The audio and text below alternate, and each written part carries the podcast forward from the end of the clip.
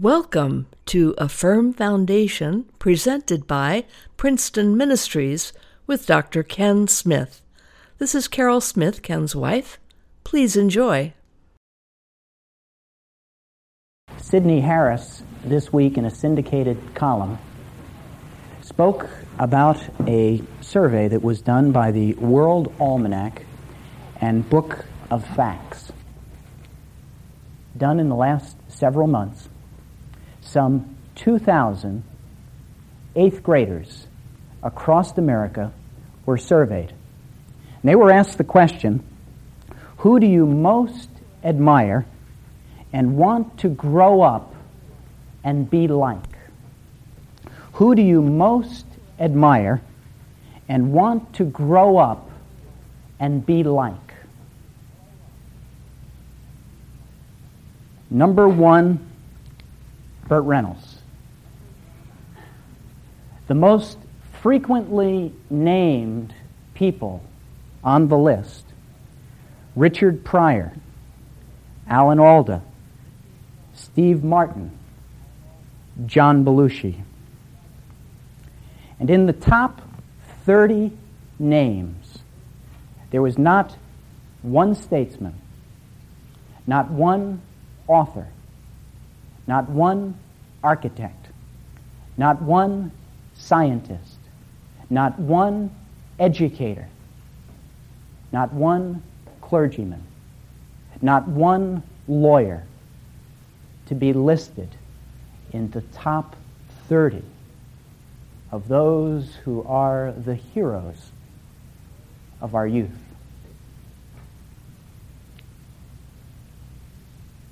It should come as no surprise either when George Gallup studied the church.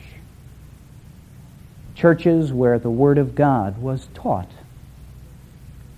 43% of the children were unable to correlate the meaning of Easter with anything religious.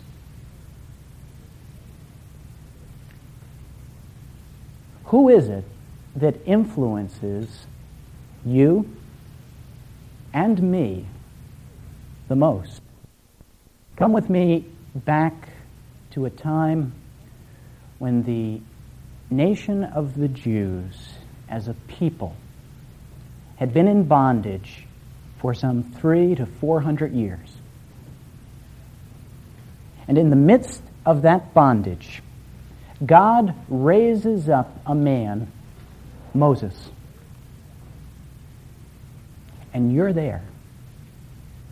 You're a Jew. And you know what it's been like for all of those years being in slavery. And Moses says, The Lord has instructed me that it is now time for freedom. And you hear the report. Moses has gone to talk to Pharaoh. And he comes back and he says, Pharaoh won't let us go. The Lord's going to send plagues. And you're a Jew. And you see the plagues. And you know that you have been spared. Why? Simply because the Word of God said, I'm going to spare my people. And then the Lord says, It's time to go and cross into the land that I've promised you. And you're there. And you see a sea split. And you walk across on dry ground. And you hear Moses say, It was the Word of God that brought us here nothing else. Don't look to me as the source. Look to the Lord. And no sooner are you in the land and you begin to complain. You say, I wish we had the onions, the apples, and the fruit, the raisins, and the bread. I wish I were back in the land of slavery. I wish we had some meat. And Moses, the man who has the Word of God, prays. And he says, God, send them meat. Fill their stomachs. And you're in the camp when the quail fly in. And you gathered the quail. And you were there when the tabernacle of the Lord leads the people. And in the daytime, you can see the cloud of smoke that's over that tabernacle. And when that tabernacle moves, you moved.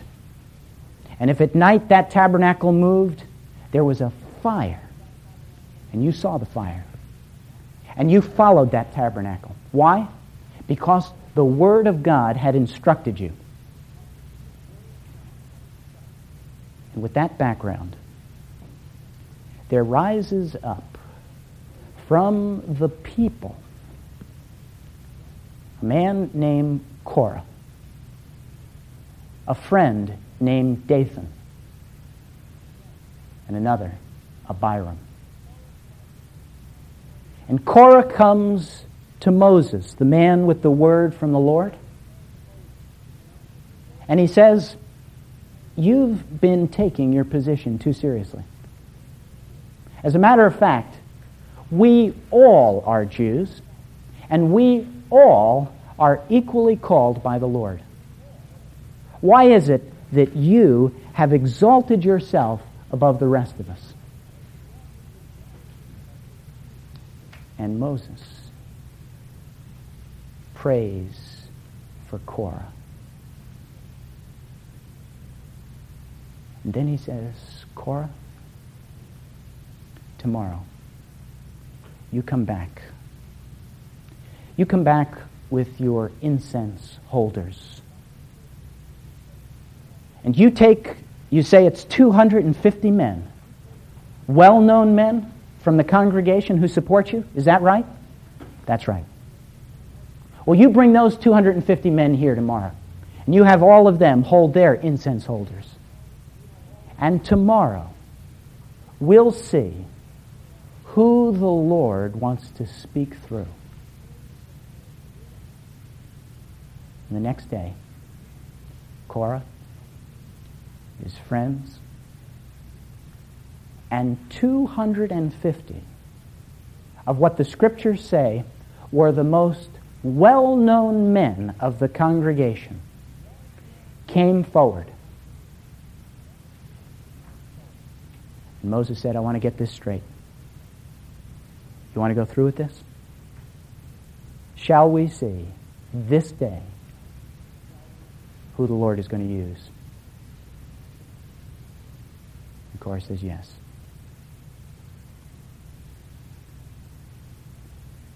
And Moses prays, God, we know that everyone dies in some form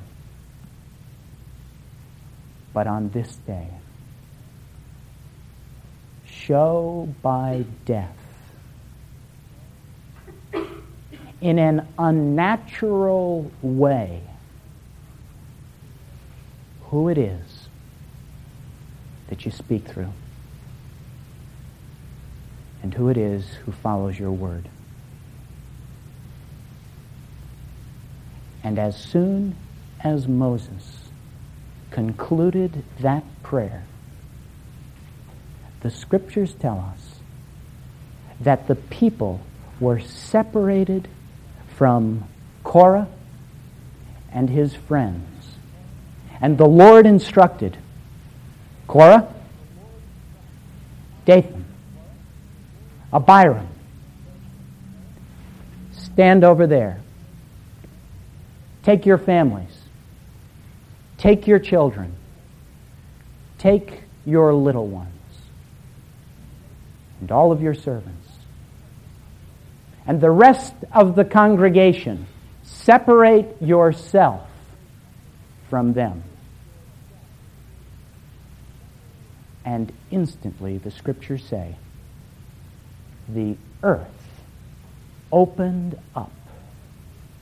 And all of those men and their families fell down into the pit and were consumed, and that the ground then covered over them. And the 250 men who were well known in the congregation, the Lord sent fire from heaven, and all 250 of those men were consumed. And the people were full of fear.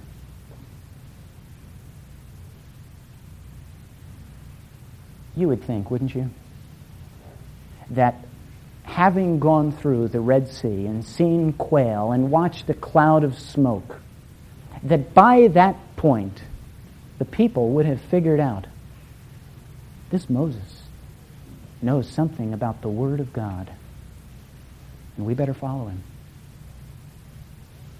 Do you know that has always been, from the beginning, the way the Lord has directed his church and his people. It is the choice that every one of us makes every day. Whose word am I going to live by? My word? My insights? My experience? Or am I going to live by the word of God?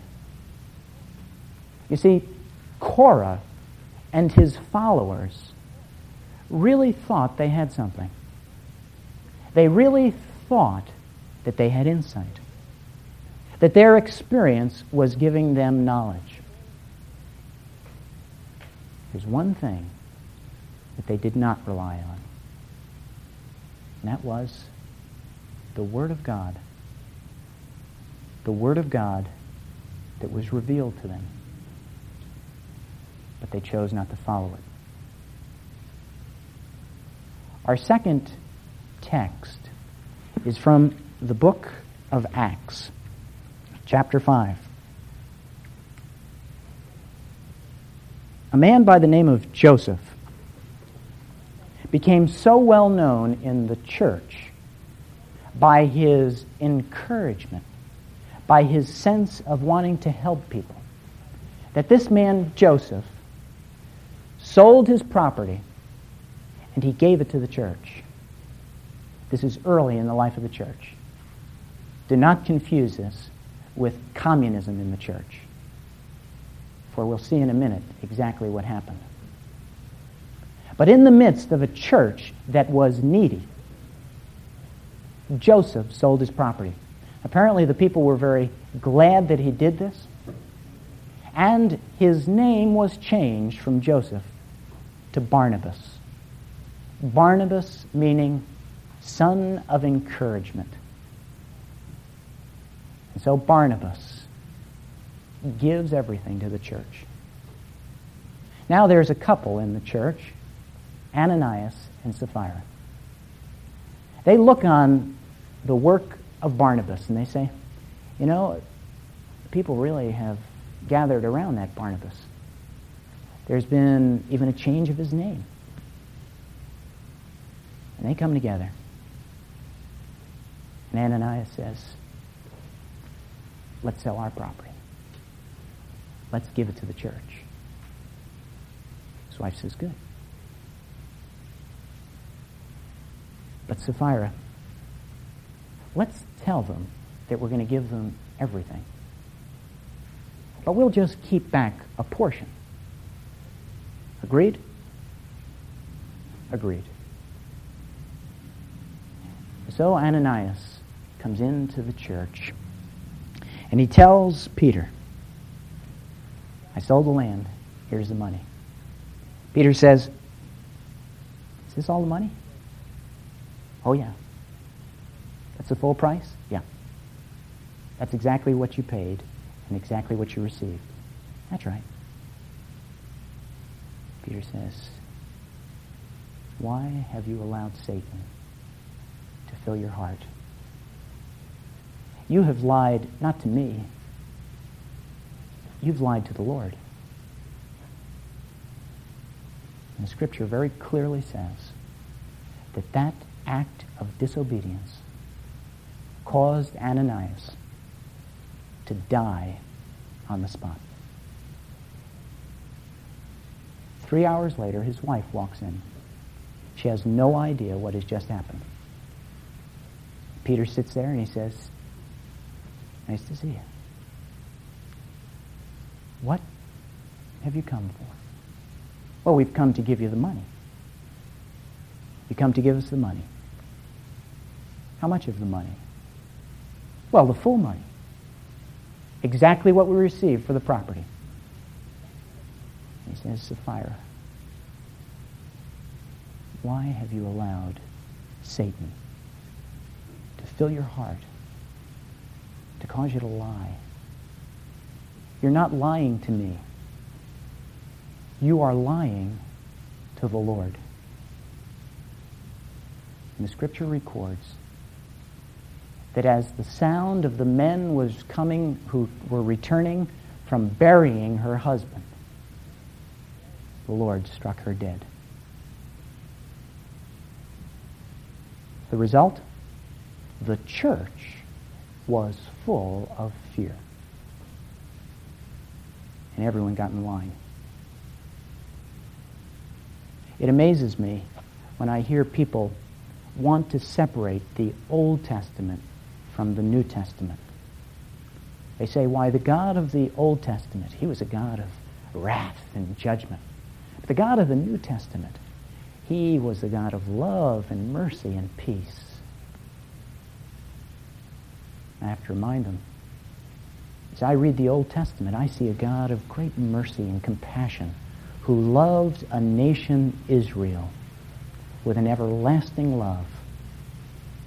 And yes, it's true that there was a side of God that is equally stern, that he is a God of judgment. But as I read in the New Testament, to call Jesus and his followers as merely those who came only to tell about love is to truncate the gospel. For the God who is opposed to the taking over by Korah and Dathan and Abiram and all of his followers, that same God is opposed in the New Testament and today to those who would defraud the Lord. A study was taken across America. 60% of Americans believe that lying is not a good thing. However, there are many circumstances where it's acceptable.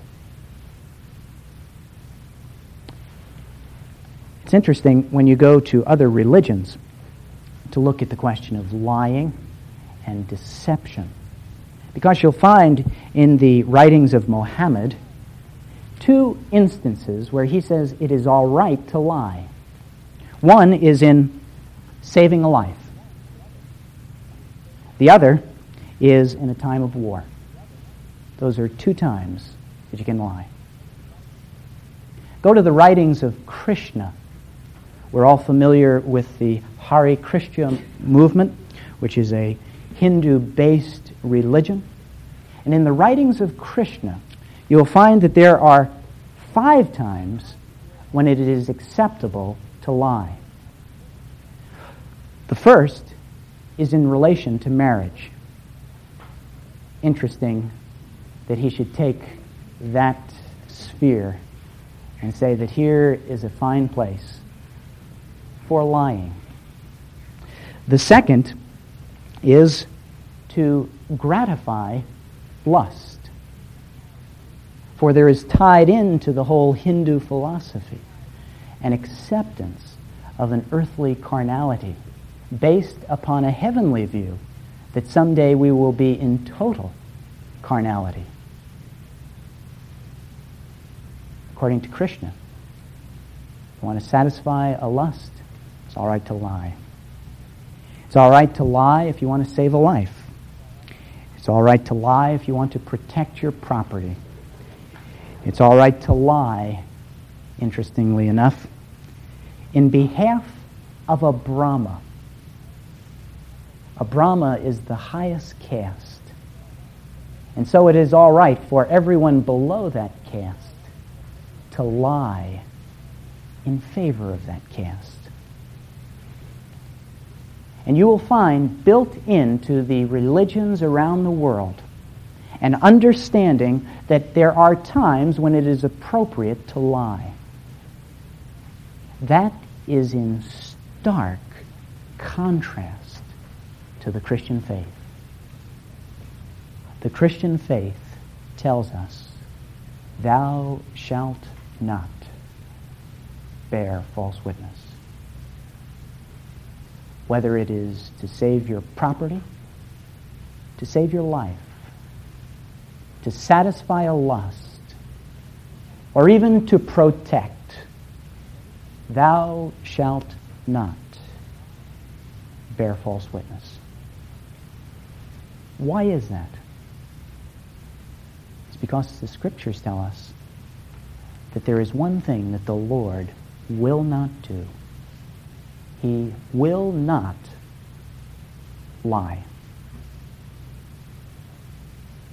And our example is the example of Christ, who never once uttered a half truth, who never once colored the truth, but always spoke the truth and then pointed to himself and said, I am the truth. We look at the story of Ananias and Sapphira, and we say, well, I certainly would never do something as grave as that. But I would suggest that some of you in the last half hour have stolen from the Lord. You say, not me. I would never steal from God. Yet we read in the book of Malachi, the Lord speaking, and he says, You have robbed me. And the people say, How have we robbed you? He said, You have robbed me by not giving me your tithes and your offerings.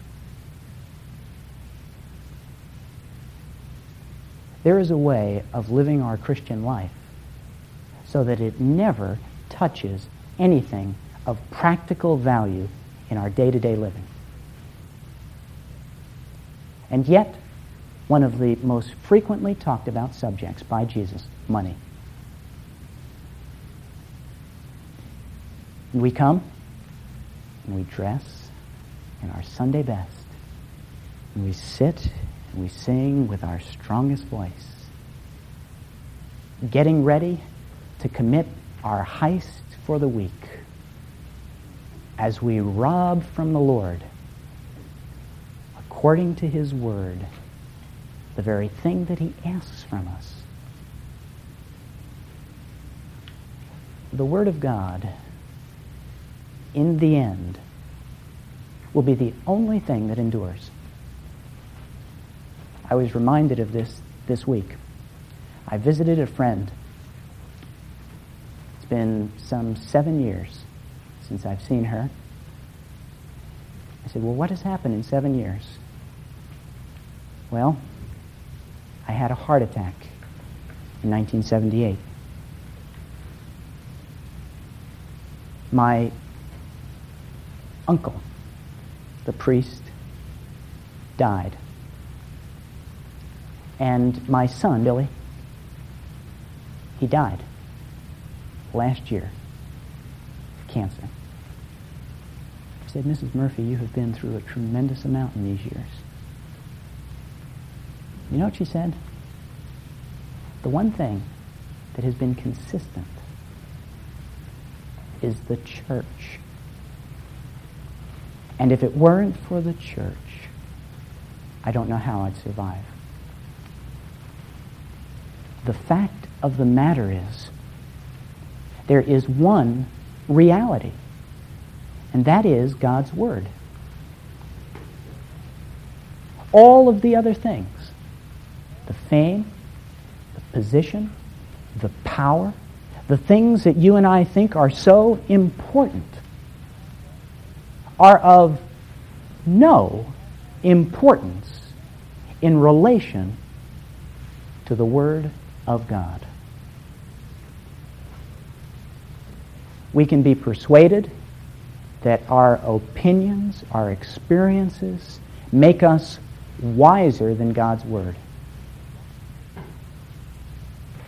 But just wait. For the Scripture says of itself that the earth will pass away, the skies will be rolled up as a scroll, and one thing will endure the word of the Lord. You and I have a choice. We can live every day thinking that we are very wise and very cunning and very aware of the way you function in the world. That is not living by the Word of God. Or we can live by the Word of God, do the best we can, trust in the Lord, receive His blessing, and endure forever. For we ask this in Jesus' name. Amen. Thank you for listening to A Firm Foundation presented by Princeton Ministries. This programming is supported by you, the listener. You may go to our website, princetonministries.org, or send your donation to Princeton Ministries, Post Office Box 2171, Princeton, New Jersey 08543. That's Princeton Ministries, Post Office Box 2171, Princeton, New Jersey 08543. The Lord bless you, and Dr. Smith looks forward to hearing from you. We would like to thank Roan's Web Development Company for making this webcast possible. You can find their link at the bottom of our website, princetonministries.org.